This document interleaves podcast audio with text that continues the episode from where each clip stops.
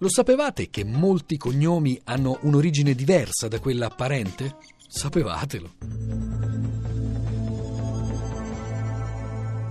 Molti cognomi sembrano fatti apposta per trarre in inganno quanto alla loro origine.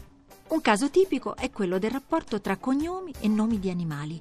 Suino non è il maiale, ma una forma accorciata di ansuino, ansovino, nome germanico anche di un santo. I ramarro non sono lucertoloni verdi, ma ramaioli da cucina. I renna non tirano la slitta di Babbo Natale, ma corrispondono verosimilmente a una forma dialettale di rende, comune cosentino.